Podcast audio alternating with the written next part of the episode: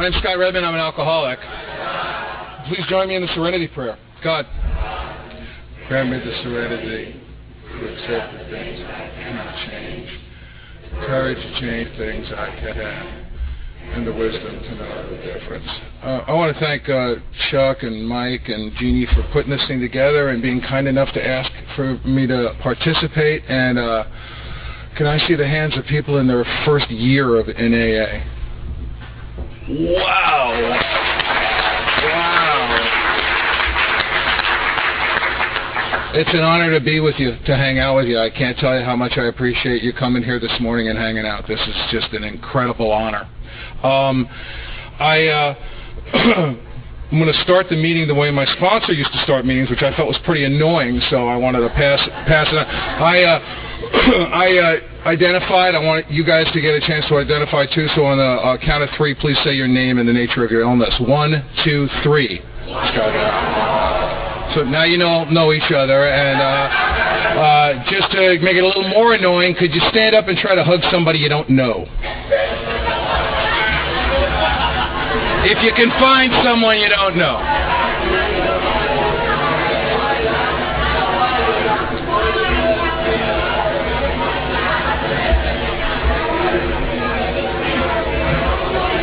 All right, break it up, break it up. Get a room, for God's sake.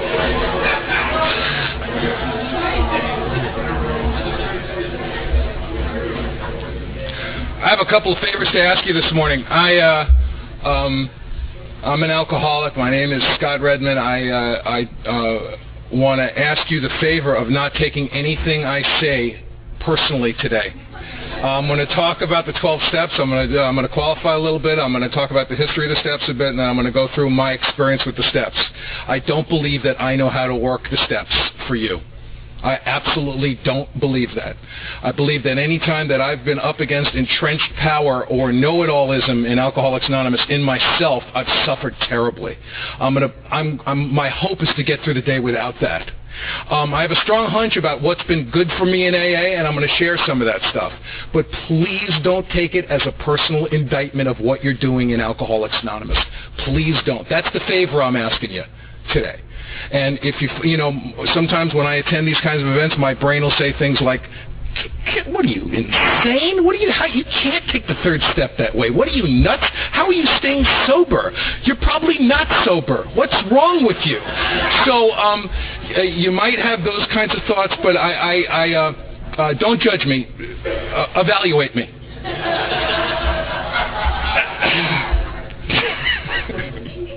um, I'm gonna. I, I belong in Alcoholics Anonymous. Uh, I uh, I was brought up in the Bronx in New York City. Uh, I uh, my family's very very troubled. Um, my wife never believed me about him until she met him. Uh, I, uh, I've told these stories quite often. I'm going to start out with with just telling you where I come from and how I landed in AA. I had a terrible journey here. It took me to 33 years to get here, um, and. Um, my wife never believed me about my family until she met him, and my mom threw an engagement party for us. My Aunt Rose wore her wig backwards, and it had a bun on it. Um, I, uh, I have an uncle who was a bad cop, whose wife had a shoebox full of uh, um, evidence against him and every time he'd like get out of line, she'd whip the shoebox out uh, and and threaten to go to the Knapp commission. I mean, if she bought a new, if she he didn't compliment her dress, the evidence came out. So these are the kind of communication uh, skills that I was imbued with as a kid. Uh, if you got anything for free in my family, it meant it was stolen. Um, I I had an uncle who was uh, a welder, and he used to get free bales of steel wool like here's your paycheck and your complimentary bale of steel wool. And um, his wife uh, took a decorating course and made throw pillows for the living room and filled all the throw pillows with the free steel wool. And uh, that, that stuff works its way through on you after a while. So when you look at the room, everybody was moving a little bit. You know, the whole room was like a pulsing, living thing. Um, I, uh, I did not have alcoholism when I came to AA. Uh, if you're new and you don't have alcoholism, or if you're not sure if you have alcoholism, I want to welcome you to Alcoholics Anonymous.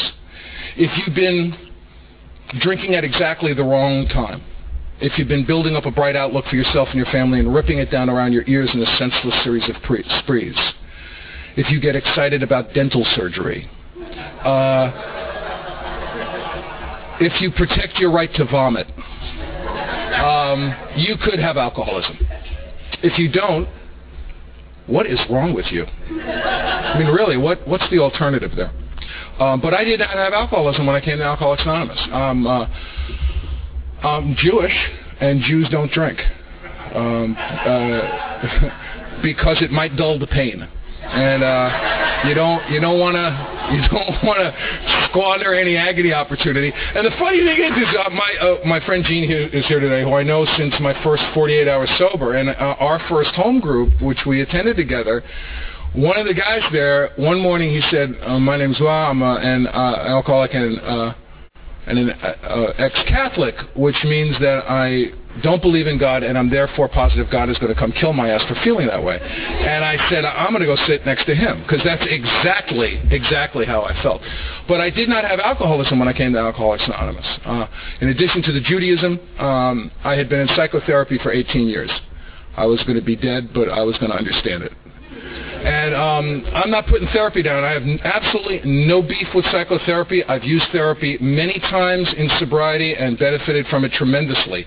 My colossal mistake is I was trying to treat my alcoholism with psychotherapy, which was a colossal blunder for me. If you have alcoholism, I love newcomer plans. They're just some of my favorite things in the whole world. I want to share this with you because it's my a guy raised the bar. This is now the best newcomer plan I've ever heard. Uh, a friend of mine in Nebraska sponsors a guy. He was sober for about seven years.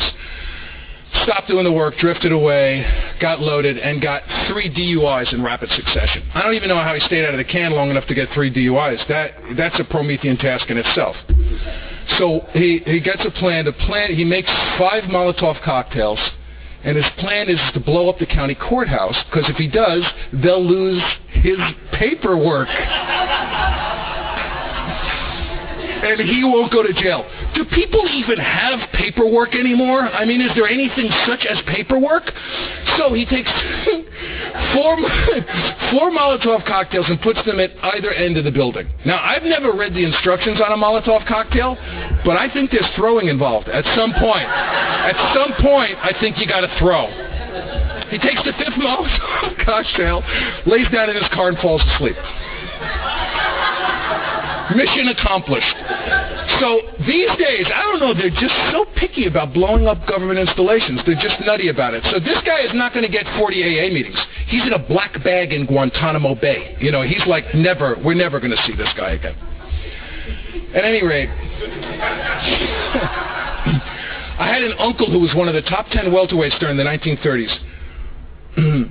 His name was Izzy Redman and he had a fight in Atlanta, Georgia. It was about 1940, 1939, and he changed his name to Izzy Goldberg so no one would know he was Jewish. I wish I was lying about this stuff. This is this this is my genetic pool. These are my people. Uh, you don't you don't go to the bar and brag about this. You don't go to the bar and go, "I'm a moron. I'm from a long line of morons. We're we're complete idiots." Um, and there was chronic institutionalization and suicide attempts and uh, mental and physical abuse. And if you're new here, all I've got is good news for you because my family did not have one single solitary thing to do with making me an alcoholic. I'm not telling you that they didn't hurt me. I was gravely injured. And I'm not telling you that I didn't have to do a lot of stuff to get better from that. I'm telling you they didn't make me an alcoholic. Um, in my 18 years of psychotherapy, I did great work. I didn't receive the positive impact a lot of that work until I stopped the, the, the not drinking thing. If you're new here, the not drinking thing's a moose. If it was not for the not drinking thing, we would be a much bigger organization. I guarantee it. But it's that, that not drinking thing screws a lot of people up. Our ranks would swell though if we didn't, if we weren't so nutty about that. Um, at any rate, uh, and I, I went to therapy and and I uh, I was neurotic. Anybody here ever been called neurotic? Uh, uh, hands are, are up. Uh, and and the conventional uh, definition of neurosis is you have anxiety. Everybody has anxiety, and then you uh, you try to come up with a better re- resolution for the anxiety because the neurosis is an unsatisfying resolution for anxiety. Your solutions are worse than your problems. Right, I don't know if that sounds familiar to anybody here, but you Molotov cocktails. That's all I can say. All right. So I go to therapy and I uncover and discover. I uncover, I free associate, I shed some light on this, and I come up with a better resolution to the anxiety. I find out the cracks and the crevices, and in a conventional, in a normal person, one could do that. But you see, I have alcoholism. I have alcoholism. So I go to therapy and I go, look, I am, I'm really anxious. Why? Well, I was so drunk uh, this afternoon, I was too drunk to walk, so I drove. Um, well, what, what are we going to do about that? I don't know. What can you do about that? I feel terrible. Why? Well, this afternoon I sharpened a hypodermic needle on the back of a matchbook striker and sucked some heroin up through a fluffed up cigarette filter and injected it. I, I just feel terrible. well, what are we going to do about that? What are we going to do about that? Are we going to talk about that? Are we going to talk about what was I thinking just before I did that? How's this? Nothing. I was thinking about nothing. The room spun, my brain got too big for my skull, my nerves hang out of my, out of my fingers, and I was fluffing up a cigarette filter. And if you ask me and you pursue me and I don't blow you off, odds are I have no more idea than you. How could he do it? You'd think he'd stay sober for her. The doctor told him if he got loaded again, he'd be dead. There he is, boiled as an owl. What? What possesses these people? Odds are we have no more idea than you. Um, so there was a, a, lot of reasons why I wasn't an alcoholic. And when I say that my family had nothing to do with making me an alcoholic, is this, uh, I was injured psychologically, but this bizarre mental twist that keeps allowing me to drink. I keep talking myself into a drink that physically I can't stop taking. I can't moderate. I can't stop. I can't. I have no spigot. And if you're special and a drug addict, uh, try some controlled crack smoking. You know, just uh, take a big mouthful of crack, smoke, and uh, blow it out, and say I'm uh, I'm not in the mood. And um, and we'll make you president.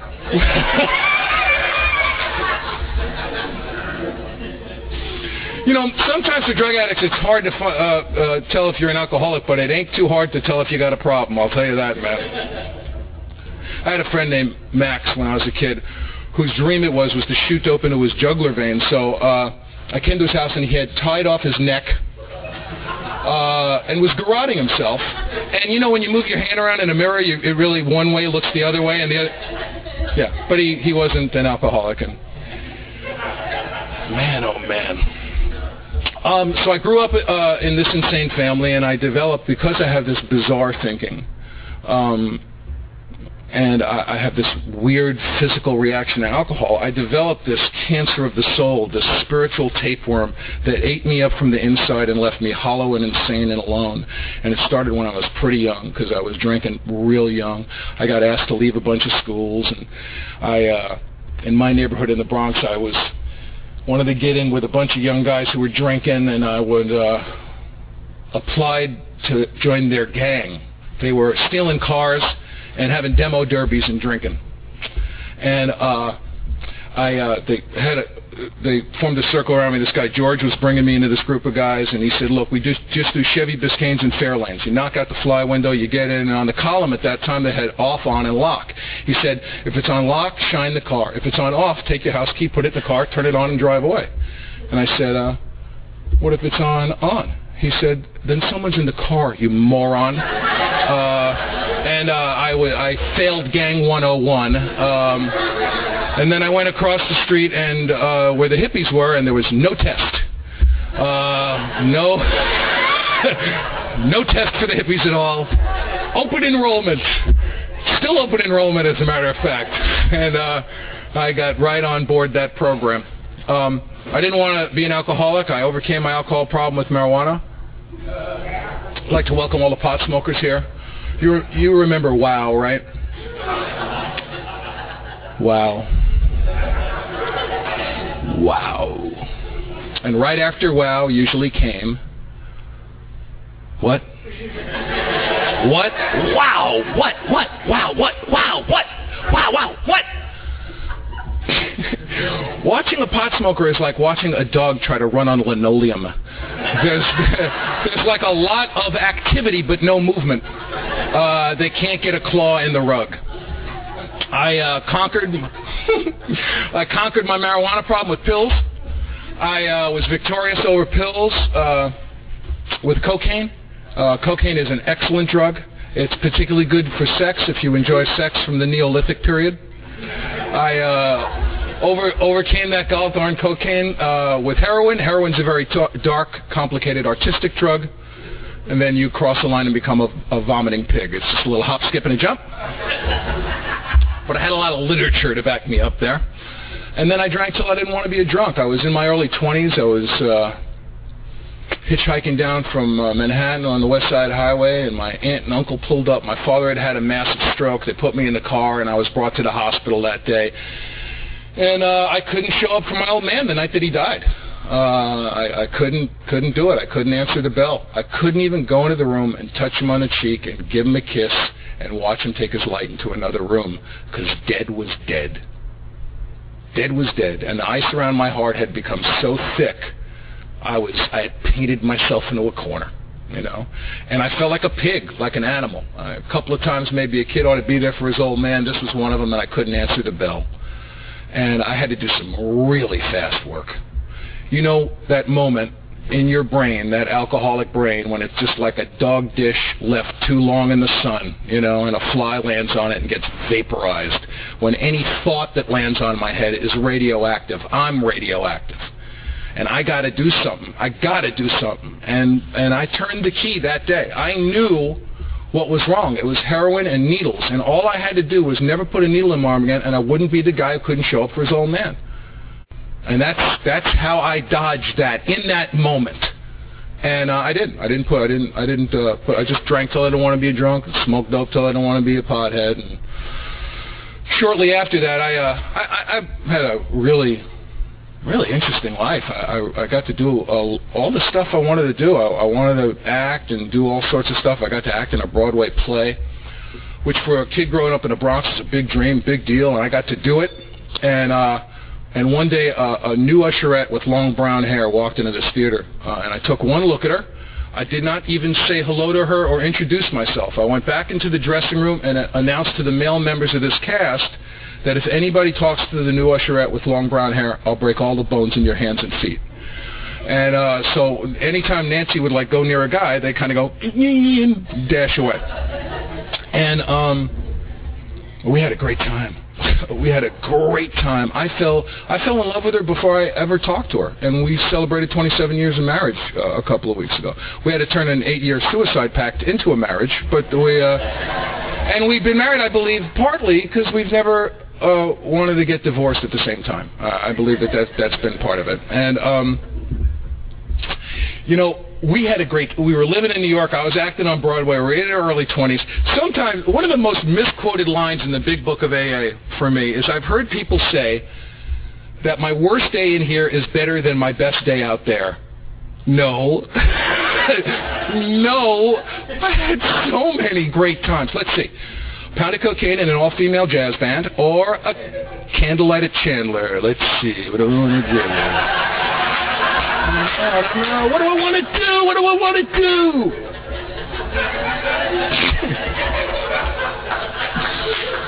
Yikes. Or candlelight at the Weingarten. Um, what the big book says in chapter 3, uh, the quote is, is the guy says, I wouldn't trade my worst day in here for my best day out there because I won't trade this way of life. Not because my, cause my day in here was better than my day out there, because I won't live like a sucker anymore. I won't live like a sap. I won't settle for a nickel today when I could have a quarter tomorrow. You know, I won't do it. And this alcoholic thinking, which if you're new, and which I'm going to talk a lot about today, because our problem mainly rests in our mind, would tell me that. And I still have that alcoholic thinking. I haven't had a drink since April 22nd, 1985. I still have it. If I don't do this work, it will prevail and it will control my entire life. A couple of years ago, I was 14 years sober. I had to get uh, surgery on my hand. So I went to the doctor, and he said, you know, uh, you're going to need general anesthetic. And I said, oh, general anesthetic. Oh, man, this is great. Normal people don't get excited about general anesthetic. There's no normal person that goes, oh, God. But I know something about general anesthetic. I know that when they hit you with it, they say count backwards from 100. And you go 100, 99. I love 99. I love 99. But the deal is, is I won't trade 99 in for this way of life. I won't do it. But I did it at the drop of the hat before. That's why I would get excited about dental surgery. Normal people don't get excited about dental surgery, but you do. Some of you. So two months, three months ago, I, I needed surgery, the same operation on my other hand. I go to a different doctor. He says, you need the surgery. I said, well, I guess we'll be having that general anesthetic, won't we? And he looks at me and goes, you don't need general anesthetic with this. And I thought, no, I need another goddamn doctor is what I need right now. Talk about needing a second opinion. I mean, it was amazing sitting in that in that room going, I am disappointed about not having general anesthetic. That's insane. That's insane. But if I don't do this work, I, I will go find another doctor. You know, no question about it. And I'll think up some other surgery too while we're at it. Um, Nancy and I had a great time together. She started to become very, very troubled. Um, from from prolonged expo- exposure to me, and uh, we we became very sick. Um, because the strange mental twist would prevail. I came home one day, we had these 32 ounce iced tea tumblers in the house. And I opened a, a, bottle of wine, I emptied the entire bottle of wine into one of these cups. And I turned around, my wife was looking at me like this. She looked at me like this a lot. And I said, what? And she said, what are you doing? And I looked at her right in the eye and I said, I'm having a glass of wine. Can't a man have a glass of wine in his own home? We became so sick that at one point a guy lent us his car and we sold his car. I will never forget this guy's voice on the phone as long as I live. He said, you sold my car? I got to tell you this story because it's just, it was so great. I was about 10 years sober. I was talking at a meeting. My wife is there with her sponsor, who has sponsored her the entire time she's been in Al-Anon for 10 years. I'm telling the story about the car, and I look down, and Ruby, my wife's sponsor, leans across to her and goes, you what? And my wife points up at me and goes, ew. so, at any rate, um, one day, uh, Nancy came home and I had an idea to cook something, but I died in the middle of the idea. She came home, I was uh, uh, asphyxi- asphyxiating. I had a pan of uncooked eggs in my hand. I was laying on the floor and the oven was on. And my wife nudged me. This is how ill we had become. She nudged me with her foot and she said, how are you? and I looked up at her and I said, exhausted. and um, she called a doctor, and the doctor couldn't even believe that she was calling him. I mean, she said, "There's a blue Jew on the floor of your uh, kitchen. What, there was an empty vial and a bottle. Why are you calling? Why aren't you calling the paramedics?" When my wife tells the story, I get a little, I get a little nervous at this point because she shares that she hung up the phone. Mm-mm-mm-mm. Thought, thought, thought. clean, clean, clean. So she still cleaning, cleaning, cleaning, cleaning. And then thought, why don't I call another doctor and get a second opinion? So she uh, called a family friend who screamed at her, get him to the hospital. And uh, we started out on Broadway, and uh, eight years later, this is where we wound up. This is a good morning in the Redmond home. I had an accident. I was taken to the hospital and they took my blood pressure, which was 160 over 110. They said, you know, you know you're going to die. You got you have high blood pressure. You have to lose some weight. And I said, you know what? I would like to, uh, but I uh, drink alcohol and I smoke marijuana before I go to bed every night, so I'm not going to be able to. And uh, and the doctor said to me, why don't I prescribe some medication for you? And I said, what a country. And um, he he prescribed chloral hydrate for me.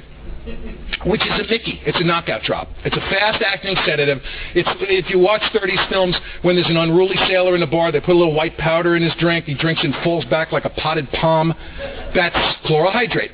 And I love these pills. I love, love, love my knockout drops. So Nancy comes home. I'm eating handfuls of knockout drops and slamming my arms into the wall to keep myself awake to enjoy my knockout drop because you don't want to waste a perfectly good knockout drop. So I'm eating pills, slamming body parts into the wall until I just seize, keel over, and now I'm try- I'm going to bed, but and now I'm incontinent like the rest of the 33 year old men in America because I can't get up to go to the bathroom because I got so much Mickey in me. So one night I woke up and wet the wall. And Nancy was excited the next day. He wet the wall. He's headed towards the bathroom. He didn't go in the bed. This is great. This is like a Wheaties morning, you know, for us. And she made me a big breakfast and stuff. The alcoholic life becomes the only normal one. You know, uh, I think Depends could have kept me out there about five more years. I'm, I'm, I'm glad, glad they weren't around. Our son Michael was born, and um, he was really welcomed into our community. We were surrounded by friends and family. We had a ton of phone calls and a lot of flowers. And two years and nine months later, when our son Jesse was born, there was nobody around, no flowers, no phone calls. We had become completely isolated by the disease of alcoholism. And um, Jesse got sick. He had uh, transitive tachypnea of the heart and went up to neonatal intensive care. And the hospital called me that night and said, you know what, Mr. Redmond, your wife is all alone in her room. There's nobody's calling, nobody's visiting. There's not a balloon in the room. She's suffering. Your child is sick. Where are you? And by that time also, I couldn't talk about my father. I I didn't have any pictures of him. I didn't like going to hospitals at all. The sound of a heart machine sounded like an indictment, personal indictment of, of the mistake that I had made. And even worse, I couldn't find anybody to watch my two-year-old kid. You know, so this doctor calls me and tells me this. I said, look, I, I can't, I'd love to come down. I can't find anybody to watch my two-year-old son. And it wasn't because no one loved us. It just hurt too much to be around us. We pressed ourselves on the people that loved us like a thumb upon a bruise. It just hurt too much. And um, this doctor who I had never met before said to me, you know what? Um, my husband's home. I'll give you my phone number and my address. You could take your son to my house, and uh, my husband will take care of him. And I said no. I had no way to accept this doctor's generosity. If you're new here, I don't think this is a rule, but I, it, it certainly is a lot of my experience. It's been you're going to hear a lot of people talk about wanting to help you. It's been my experience that the more I've allowed myself to be sponsored and helped by people in AA, the more I've been willing to help other people and I have gotten myself into a jam by turning people away when they've wanted to help me because then I don't owe anybody, anybody anything. And I couldn't accept this woman's generosity that night.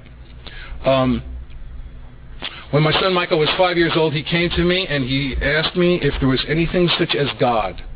I, uh, uh, a Christian family had moved in next to us, and their kids talked about God a lot. And I looked into the eyes of my perfect five-year-old baby boy, and I said, no. I said, no, son, there's not. And I swear to you, I thought I was saving him some skin. I thought I was doing the right thing. I thought I was giving him the real existential deal, which every five-year-old is famished for. They just can't get enough existential rhetoric to please themselves. And uh, I, uh, I lied to him. Uh, worse than lying to him, I gave him terrible information. If you're new and you, uh, I want to urge you to read the Big Book of AA. If you can read it with some people who have read it already and seem to be working at not playing God but seeking God, uh, my hat's off to you. I will tell you this, if you've been going to a lot of meetings and you're not familiar with the literature, the meetings might be very confusing for you.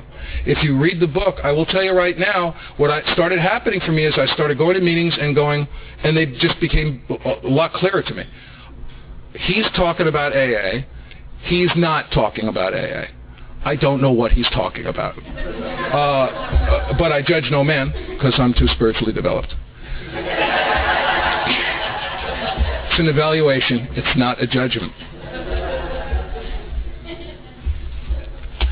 And um, we, uh, our family, uh, became very, very ill, very, very sick, and uh, I, uh, on April 22nd, 1985, uh, after my wife and I just were tongue-chewing, babbling idiots, and the boys by, were three and six, and by that time they were in terrible condition. They were uh, cut off from the society of other children. They were reading and writing years below their grade level. They were making involuntary clicking noises with their throat they couldn't stop making. They were playing war games that they couldn't stop playing. They couldn't stop pretending they were robots because it was safer to be made out of metal, and I didn't know that this was all alcoholism. It was actually all alcoholism. I know that because it cleared up when they recovered. It didn't go away, but it cleared up. I didn't know about the warped lives of blameless wives and children. I didn't know that fear, and it's described in our book, of shooting through the fabric of our life. I didn't know that my sons were so frightened that they couldn't even go to sleep. They'd stay up till they passed out. I didn't know that the fear was so disruptive that they couldn't concentrate on small motor stuff because they were disrupted all the time. They were interrupted all the time. They were looking over their shoulder, you know, and uh, I didn't know it. And it's an incredible thing. If you take a look at the second and third chapters of our book, there's lists about what we say about ourselves and what other people say about us. You'd think you get sober for her. The doctor said, why can't you lay off the hard stuff, right? I'll stop after the sixth drink. And my personal favorite, what's the use anyhow? It's just always been one I'm, I'm I like. And in our home, our children and the children of so many other in, in so many other active alcoholic homes, and I, I've seen the template of this behavior over and over again, tend to become pointlessly aggressive en route to a goal that never gets achieved because the rug gets pulled out from under you whenever right? Because no one's going to get in between me and the drink. Nobody. If you get in between me and the drink, if you're my wife, my lover, my buddy, my bride, my dreams, my career, my children, you will vanish. You will either vanish or you'll become something less than human. You'll become paper mache or you'll disappear. And how much disappearing can a baby bear until they buy it, till they believe it? And that's the terrible shattered condition that, that my family was in when I came to AA. And if I had realized it all right away, I would have looked like an outtake from Scanners. I used to say to my wife, I can't fit the pain in my head. I can't. And thank God I didn't I wasn't hanging out with anybody in AA who said that I had to. All they said was one miracle at a time. Show up with us. And some people, particularly Gene, made fun of me. Um, in a wonderful, loving way. Uh, on April 22nd, 1985, I crossed a line I swore I would never cross again. I put a needle in my arm. My careers were gone by that time. The kids were uh, shattered, as I just described to you. And Nancy and I were dying. And uh, and I crossed the line I swore I would never cross. I put a needle in my arm again. Now, why didn't I make it okay to put needles in my arm? I could have done that. Right? One of my other, I have a friend named Larry who, when he first read our book, he read the fourth chapter. The first page of the fourth chapter of the book has a sentence which, paraphrased, says, facing an alcoholic death or a spiritual life is not always an easy decision to make. Very tough. Die in a pool of my own urine, spiritual life. What, what am I going to do? Um, and the first time that he ever read that sentence, he said to himself, well, how bad an alcoholic death are we talking about here? That's not a normal thought. No normal person would think that. Um, I was sponsoring this guy for about 15 minutes, and uh, he lived with his wife. He had a gay lover, and he was a male prostitute. And uh, he called me to tell me that he drank, and I said, "Oh, why?" and without a beat, he said, "I caught my wife cheating on me." Now. I, now, I completely understand that, unfortunately. I understand how you can cut and paste reality. You can turn the whole world. You got to turn the whole world. The whole world. Okay, so it just slides in slot by slot. Okay, I know I live with my wife. I know I got a gay lover. I know I'm a hooker with a beeper. But the bitch cheated on me. I'm out of here. That's the equation. Why didn't I make it okay to shoot dope? I crossed the line. So what? So what? I crossed the line. Here's your line. I'll give you a line. I don't know. It's absolute mystery. It's the first mystery that I experienced in Alcoholics Anonymous. God is absolute and complete mystery. No one can fully comprehend or define that power which is God. And I've made a lot of mistakes because this spiritual experience has happened to me in those places with those people. I have misidentified those people in that place for being the source of that mystery. And they're not. And anytime I've, mis- I've uh, misidentified them as that, I've suffered. I've suffered. It's been bad. It's complete and utter mystery. And uh, St. Thomas Aquinas, not somebody a lot of Jews quote, uh, uh, the Prince of Theologians says in his main tract uh, on on uh, theology that God that to know God is to know that one does not know Him. That God is absolute and complete mystery. That's why when people say AA is, I always go for you, for you. So um, I don't know why I didn't make it okay to shoot dope. I called my therapist of record in my 18th year of psychotherapy, my first Jungian therapist. I told him what I had done, and he said to me that morning the exact same thing that Carl Jung told the man who 12-stepped the man who 12-stepped Bill Wilson. The exact same thing. I didn't know it. I hadn't read our literature. But once I read our literature, it made me feel really good. Um, Jung said to this guy named Rowland Hazard, who uh, Jung uh, psychoanalyzed the guy. The guy went, "Great, I feel great. I'll have a drink." And he went out and got loaded. He went back to Jung and he said, "I don't. What can I do?" And Jung said to him the exact same thing this guy said to him. He said, "All I can tell you is we either have to institutionalize you, or it, now this is the thing Jung did not say, or attend a meeting of AA or NA. You know." Uh, why I went to the AA meeting, I absolutely could not tell you. Absolutely. It's an absolute mystery to me. I woke up at 5 o'clock in the morning. I got my best clothes on, got a bad check to write you, and I went to Unit A when it was next to the lovely Tonga hut. If Satan does live on Earth, I believe it's in the form of Tahitian-themed bars. It's those big heads. And I walked into Unit A and I took one look around and I said to myself, Oh my God. Oh my God. How lame is this? This is beyond lame. This is beyond church, beyond synagogue. This is some plateau of lameness I never even imagined was available to me. And the room looked like it was the product of 200 years of inbreeding. I mean, it was just unbelievable. They were like, they were like identical twins carving their initials on each other's feet in the back of the room. And, and uh, uh, and everything was a miracle. I'm a miracle. You're a miracle. the furniture and coffee are miracles too.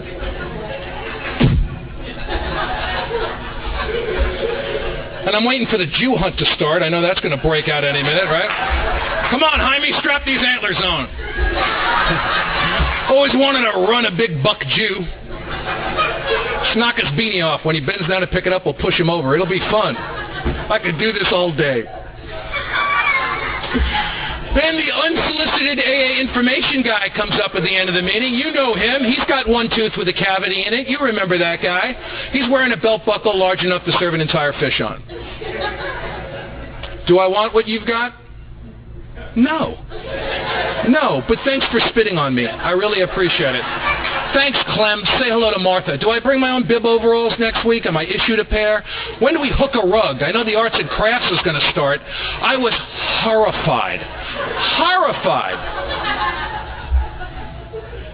So I went back there every morning for a year.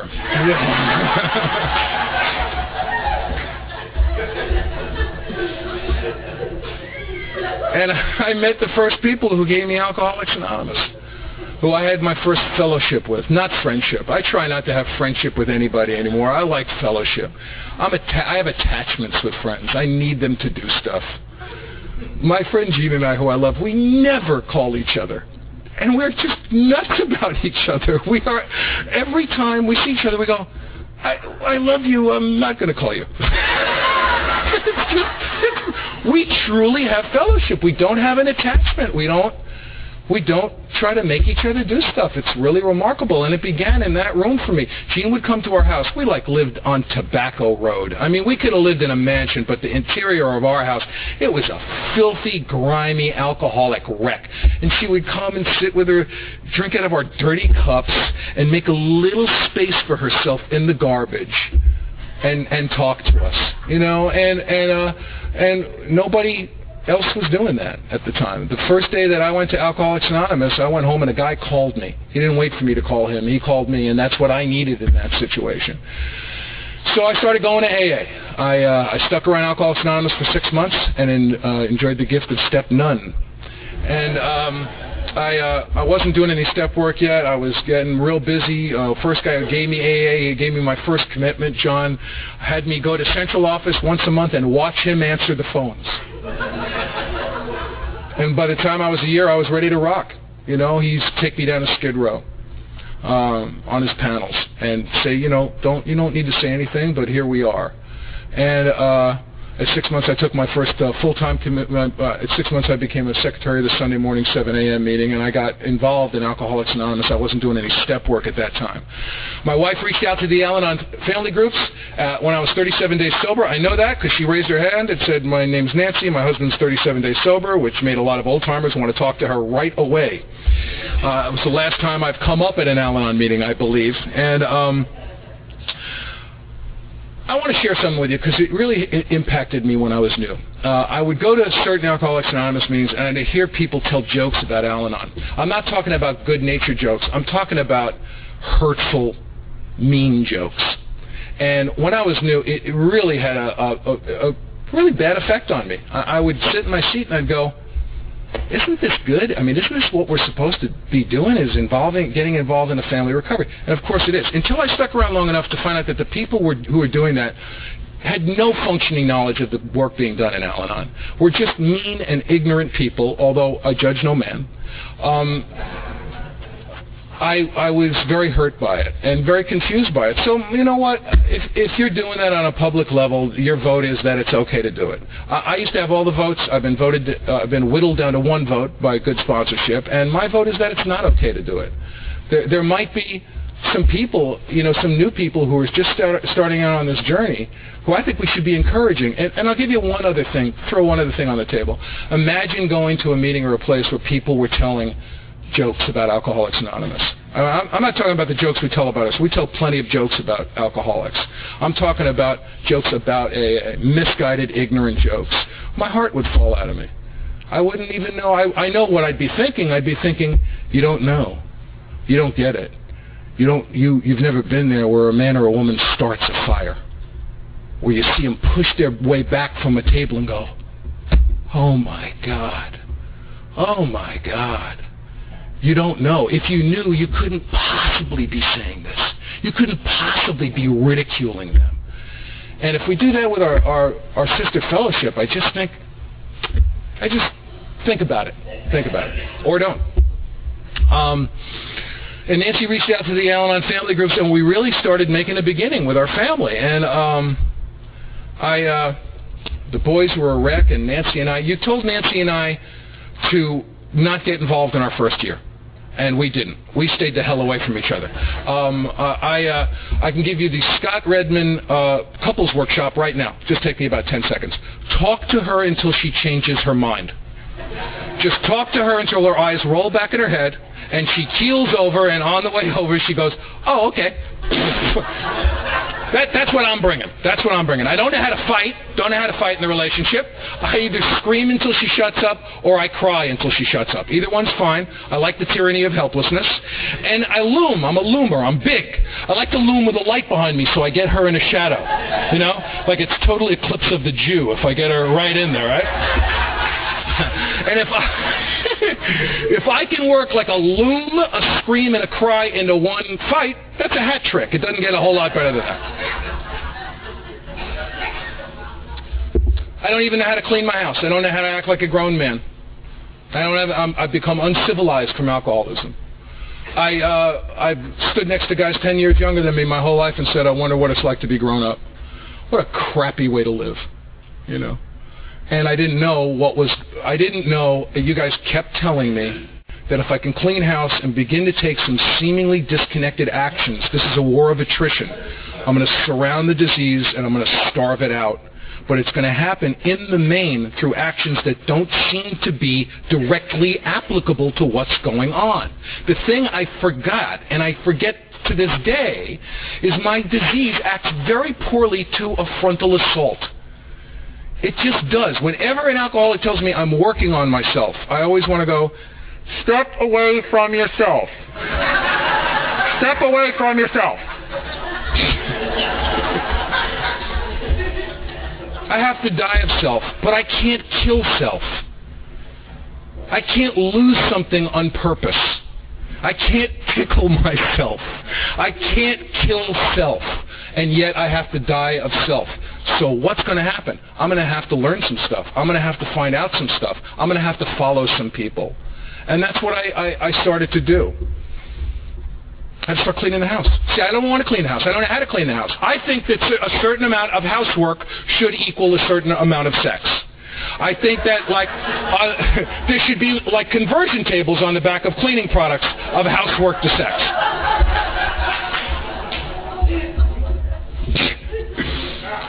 and I didn't know that I was going to have to start cleaning the house for God. Boy, I wish you had told me that my first day. Right? This works out. You'll clean the house for God. and um, I uh, I knew I was going to drink. I'd seen the AA drill hundreds of times in the six months I've been here. People came in and did the work and changed. People came in, didn't do the work, didn't change, got sick, got sicker, got to the podium, shared their gift with us, and shared their ass right out of the door, or uh, stayed here and became columns of human sewage and sexual predators, although I judge no man. Uh, that's the third time I've said that. I, I guess it's true at this point. And um, I knew I was going to drink, and my wife says that she saw it in me, and I, I, I really felt that I saw it in her. I saw the touch of the master's hand in her. I really did, you know. And uh, so I asked the guy to sponsor me. He's a good guy, still is a good guy, great guy. And he made sure I'd done some reading from the Big Book of AA. And uh, he invited me over to his house, and he read chapter 5 to me. And on the way through, he took me through the first two steps we reached step three and got on our knees and said a prayer, which I felt was unnecessary and embarrassing, but I did it anyway. And then he went back and he gave me instructions on how to do a fourth step from the Big Book of Alcoholics Anonymous.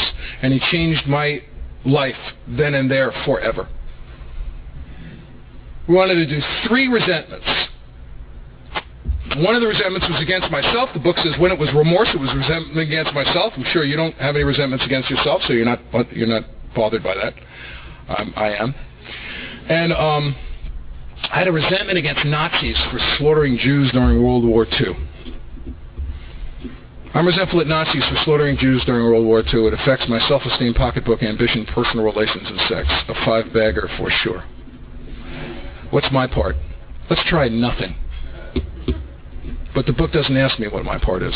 But people use that phrase and I understand it. It was very important in this particular situation that I didn't ask that question my sponsor said, okay, you didn't have any part. What are your defects?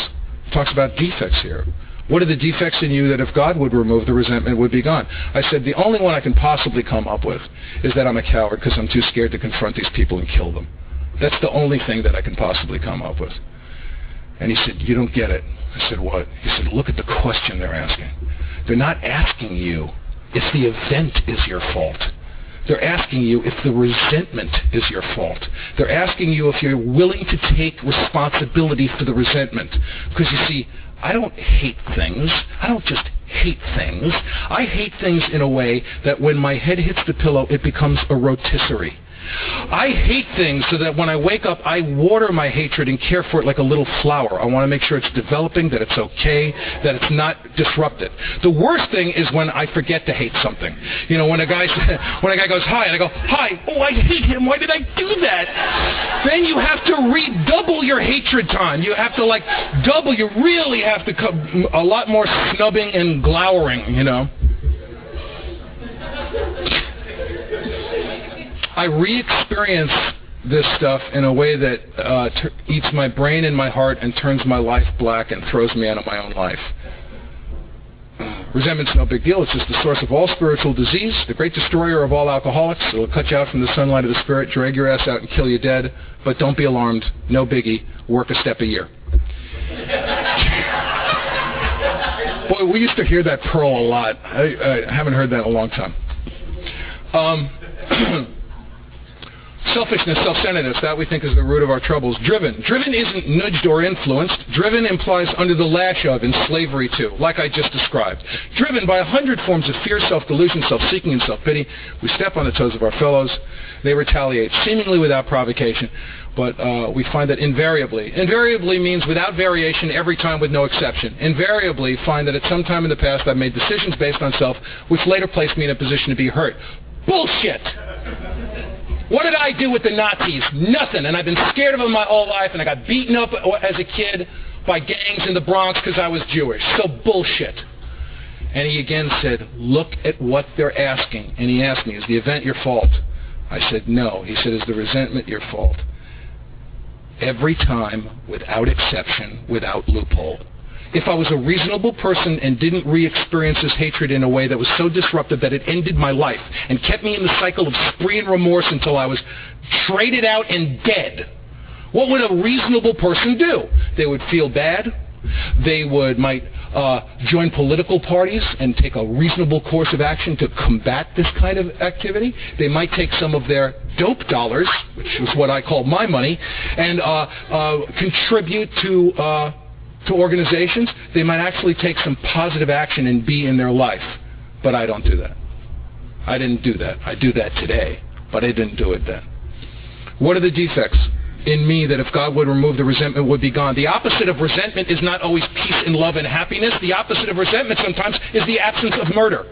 And I am not a suicide guy. I'm a homicide guy. I vastly prefer your death to mine. I always have. You go first. I am not knocking the suicide people. This is not an indictment of the suicide people. I'm just a homicide guy. I think that it's the flip side of the same coin, really. I've always had this this uh, headline in my head: Scott Redmond kills wife, kills children, and refuses to commit suicide. Uh, not to do it.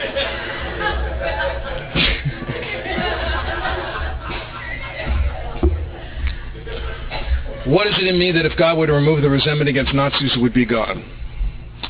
I'm a grudge holder. I'm not living in today. I'm playing God. I'm judgmental.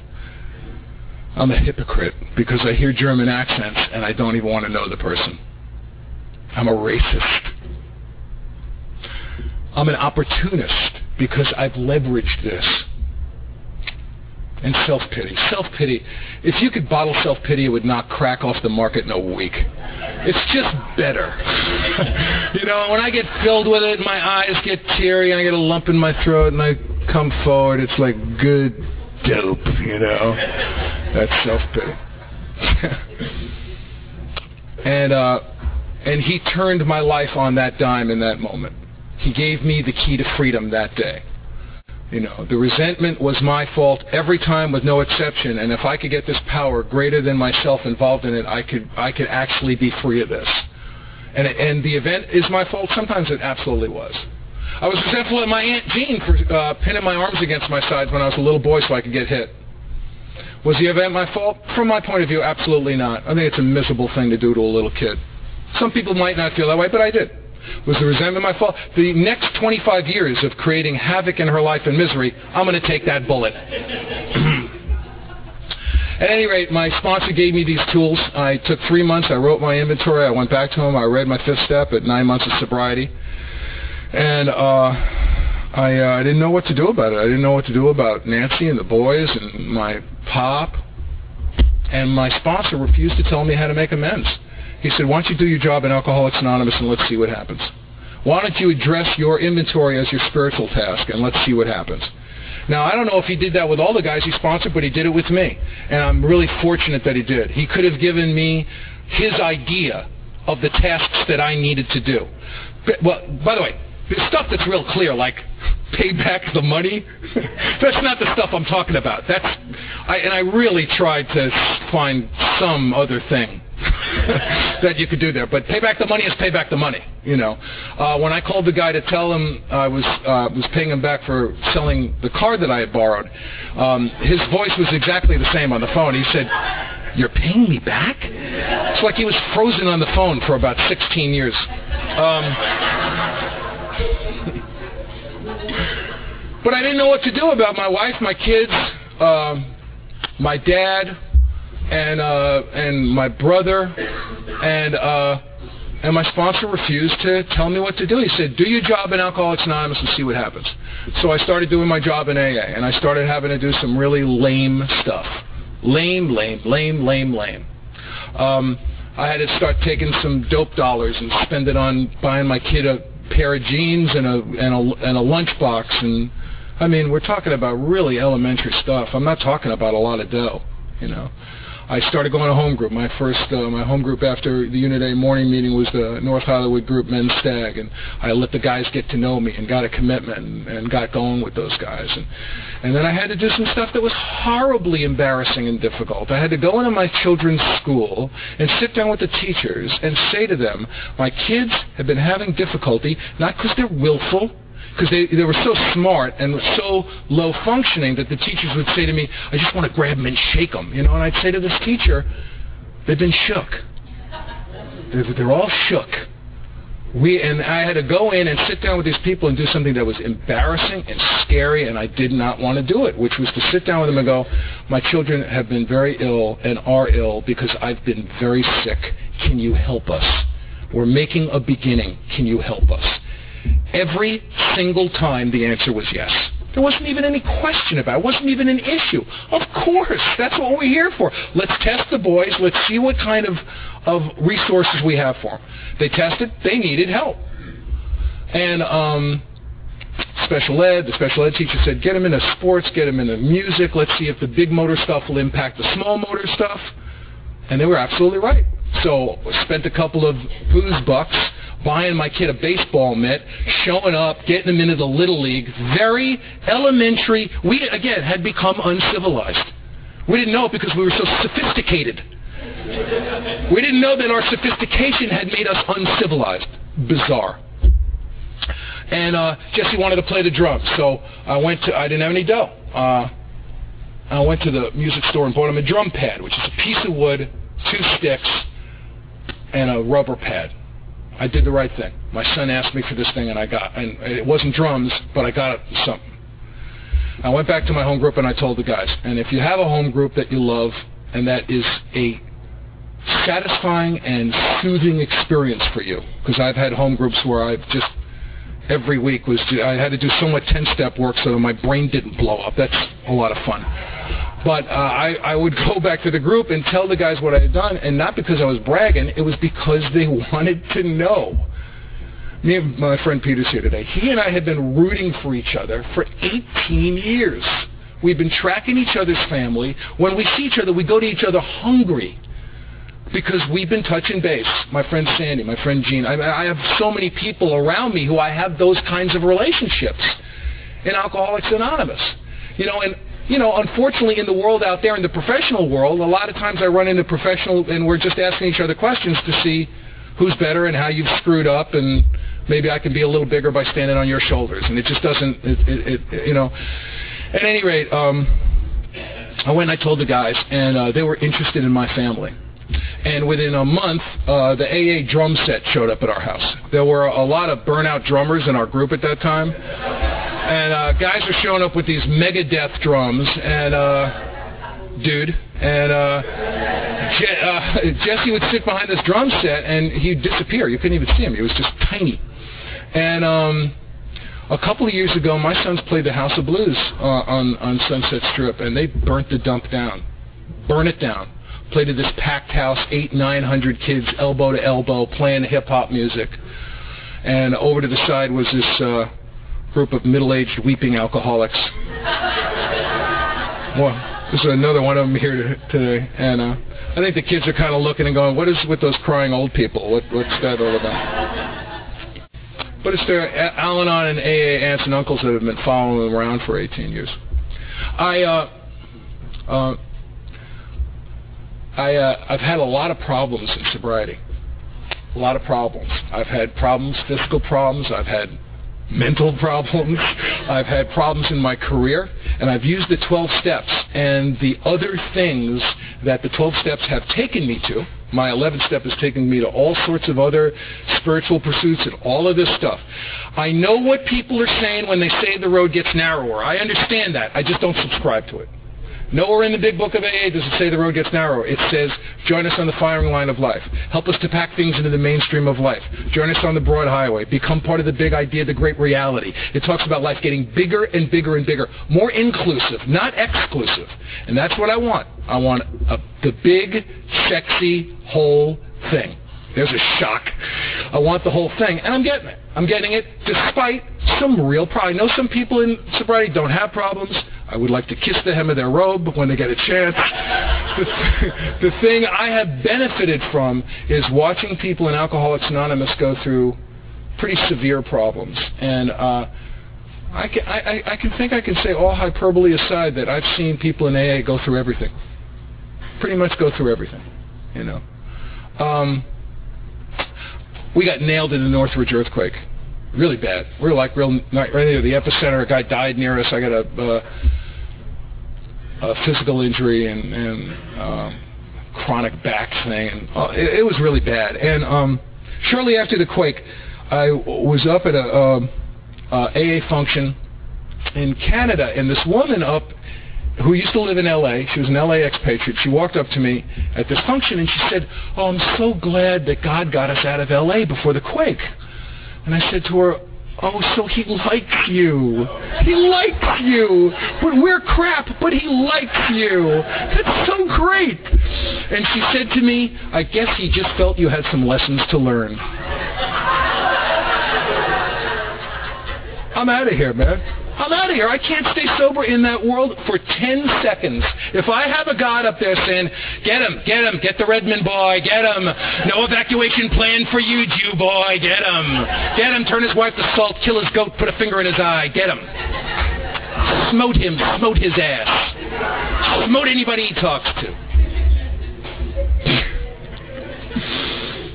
I can't live in that world. I, uh, I know that God's keeping her sober. It wouldn't keep me sober for 15 seconds. If I saw the deliberate hand of God in the suffering of people, I, I don't want to be alive in that world. I'm also crossing the line. I am ascribing a meaning or a purpose to God's intention and will and presence and I'm losing the big idea of AA, which is that God is absolute and complete mystery. I'm going to accept this mystery, and now I'm going to engage in a program of action to encourage the mystery, to recreate it, to be, to participate in it, and to celebrate it. You know.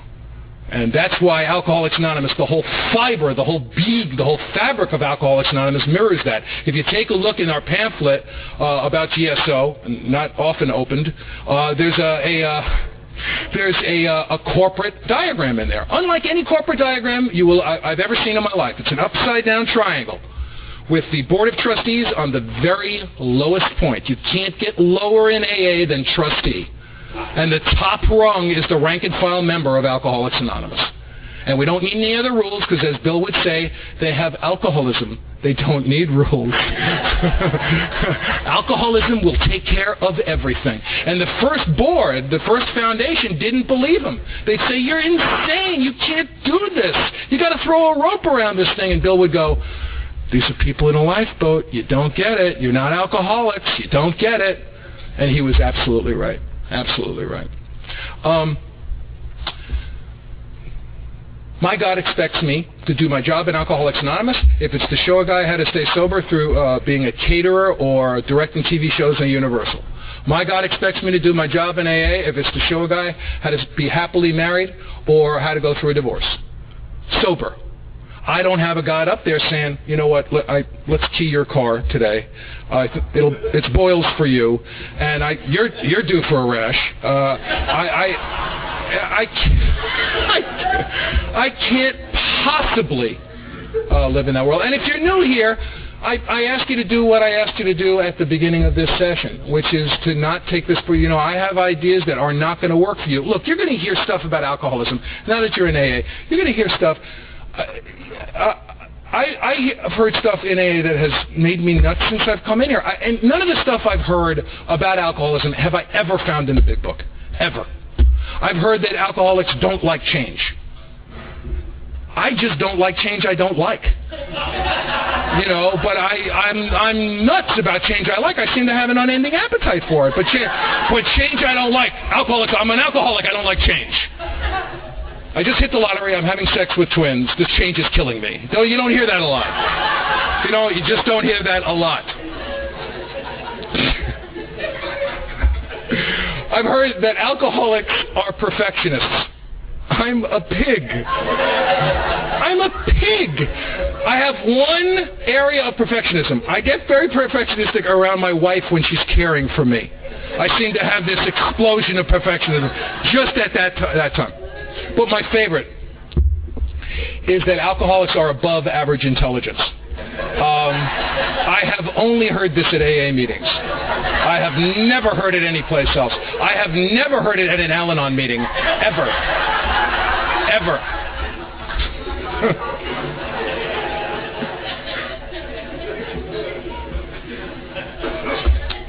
So what we're going to do today is uh, about every hour and 15 minutes, we're going to take a seven-minute break because I believe that's how long it takes to smoke a cigarette. And um, so one thing I would ask you is to do what you need to do and get back in as quick as you can so we can kind of keep this thing going. Um, and when we come back, we're going to start with a, a, history of the steps, an overview, and work our way through as much of the material as we can by the time we end. Thanks so much, everybody.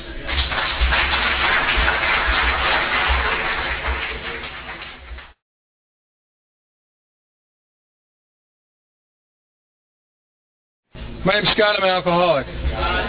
Please join me in the Serenity Prayer. God.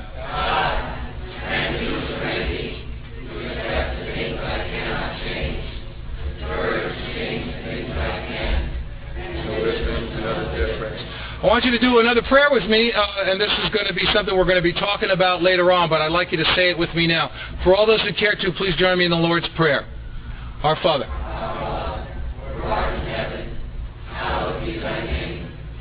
thy kingdom come. Thy will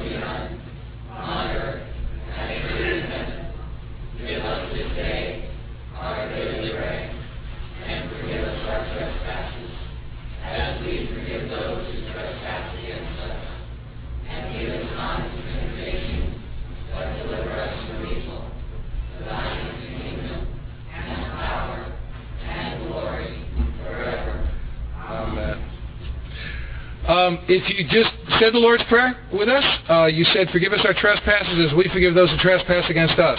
I'm going to call you to task for that later on. Um, if you're not familiar with uh, the history of Alcoholics Anonymous, if you're new here, I want to urge you to read some of the material. I am now, in the course of, of our sessions today, I'm going to be talking about some non-AA approved, not non, non-AA council approved literature. I don't mean to offend anybody, but I've been asked to give the workshop, and this is a part of my experience. My favorite uh, um, history of Alcoholics Anonymous actually is not is non-conference approved literature. It's a book called Not God by Ernest Kurtz. And uh, it's, a, it's a wonderful book. It was written by a guy who came to AA to do a, a, a thesis on AA and wound up joining. And uh, it's got some pretty remarkable stuff in it. And uh, I, uh, I'm not, uh, it's uh, published by Hazelden, and I, I have just it's really enriched my sobriety tremendously. One of the things it talks about, uh, there's a, uh, uh, if, you, have never read Pass It On, I want to urge you to read, read Pass It On. Um, anytime, when I, I came in, one of the confusing things to me about when I first came into AA, at the time there were some old timers uh, that would kind of say, you're an idiot, shut up, you're a moron, don't say anything, and I'd go, geez, feels just like home. I, I don't know why I left the house. And w- there was this sort of uh, deal about some of these guys that they were very wise, they knew what they were talking about, and some of them were just mean. Um, they weren't wise. Uh, they were just really pissed off and mean and part of the frozen chosen, although I judge no man. And then there were other uh, old timers who were working with newcomers, writing inventory, and they were seekers. And those were the people who I gravitated to and whom I've continued to gravitate to. Um, and uh, if you read some of the literature of AA, some of the history, it really helps, has helped me become a, a, a, comfortable member of Alcoholics Anonymous. Anytime anybody says, AA, this is the way it is, this is the way it should have been, this is the way it was, um, and it's written in stone, I know that they haven't uh, examined the history of Alcoholics Anonymous. Alcoholics Anonymous was founded by wackos Uh, uh, Bill Bill dropped a lot of acid. He he thought that niacin could save everybody. They had to ask him to stop stop selling niacin out of central office. Um, they were playing with Ouija boards. They were going talking to mystics. These guys were nuts, and they were seekers. And thank God. If they hadn't been seekers, I don't know what we would have wound up with. One of the precursors of Alcoholics Anonymous, which is a very instructional group, was called the Washingtonians. Uh, uh, no one really knows about the Washingtonians because really all they are is a cautionary tale. They were huge. To duplicate the amount of people who belonged to the Washingtonians, which, which was a, a group uh, originally dedicated to the cause of sobriety and then got involved in politics and no longer exist. Um, to duplicate, right now we're about we're over two million people worldwide in Alcoholics Anonymous. We would to duplicate the Washingtonians, we would need 10 million members of AA just in the United States. That's how huge they were. Abraham Lincoln spoke at one of their commencements. They are now gone, a cautionary tale. They had a, uh, uh, we have the grapevine. They had their published organ, and their published organ started getting used to publicize, uh, to take t- sides on, on uh, political issues and social issues, and they're gone.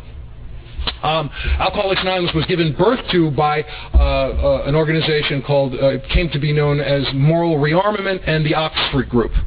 And it was a first century uh, Christian organization um, that was uh, non-denominational. Uh, and Bill Wilson, when, uh, when he got 12-step by his friend, who was 12-step by the man who Carl Jung told that there was no hope for, uh, Bill uh, joined the Oxford group. They had something at the Oxford group called that they used to nickname the, the Alcoholic Squad, which was a bunch of drunks trying to get sober in the Oxford group, and some of them did.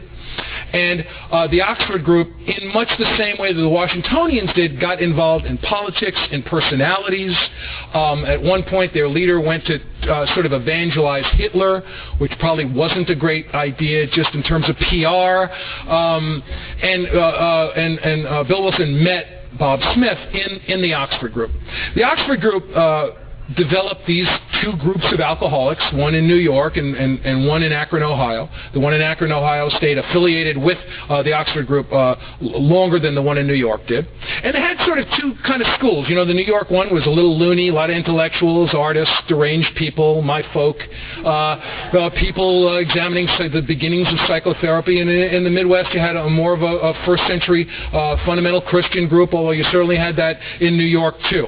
And they put together something that was not codified. If you look at the history, they didn't have a six-step program, but they had six basic things that they'd move people through. Bill started writing the big book as a fundraising tool. He kept trying to raise money. And if you ever if you ever get a chance, there's a great tape of Bill Wilson talking about the writing of the big book. And he starts it by saying, I hear people have it in a shrine. Let me tell you what happened. They were writing chapters and saying, Will you give us money now? And they go, No, we actually won't. I sponsored this guy for a while. He was in Senegal. And uh, I'm driving him one day, and um, he, he couldn't stop drinking. And uh, he said, I can't, he had a heavy Senegalese accent. He said, I can't stop getting baptized. I said, what? He said, well, I asked the church people for money, and they say, no, come with us. And they dip me. And uh, after they dip me, I say, can I have the money? And they go, no. Now, he's a Muslim. They frown on chronic baptism in, in uh, the Muslims. And it's the only time I've ever gotten a chance to say this to somebody. I want to say to him, you know, if you get stop drinking, you will never have to get baptized again. um, and, uh, uh, and Bill basically would say, here's a chapter, will you can we have some dough? Nobody would fund him. You know, he got a little stipend from the Rockefeller people. And slowly the book started getting put together as a fundraising tool, as PR, and ultimately they certainly did, in Bill's grandiose thoughts, wanted to go out, you know, to the world with Alcoholics Anonymous. I love Bill Wilson. He's my kind of megalomaniac. I, I adore him. Um, and um, one of my favorite Bill Wilson stories, uh, when I, I, don't know, some of you knew might not have seen. There was a film made about the founding of AA called My Name Is Bill W. It's it's really quite. I, thought it was a terrific movie, and uh, the guy who wrote the screenplay spent a lot of time with as many people who were still around, who were part of the founding experience, and he spent a lot of time with Lois Wilson. Bill was offered the cover of Time magazine, and he turned it down. And the writer found out about this and said to Lois, wow, what an incredibly humble thing to do. And Lois said, oh, oh, really? You really think it was humble, huh? And the guy said, yeah. And she said, how many people have been on the cover of Time? And the guy said, well, thousands. She said, right. How many people have turned it down? One. And he told the story as often as he could.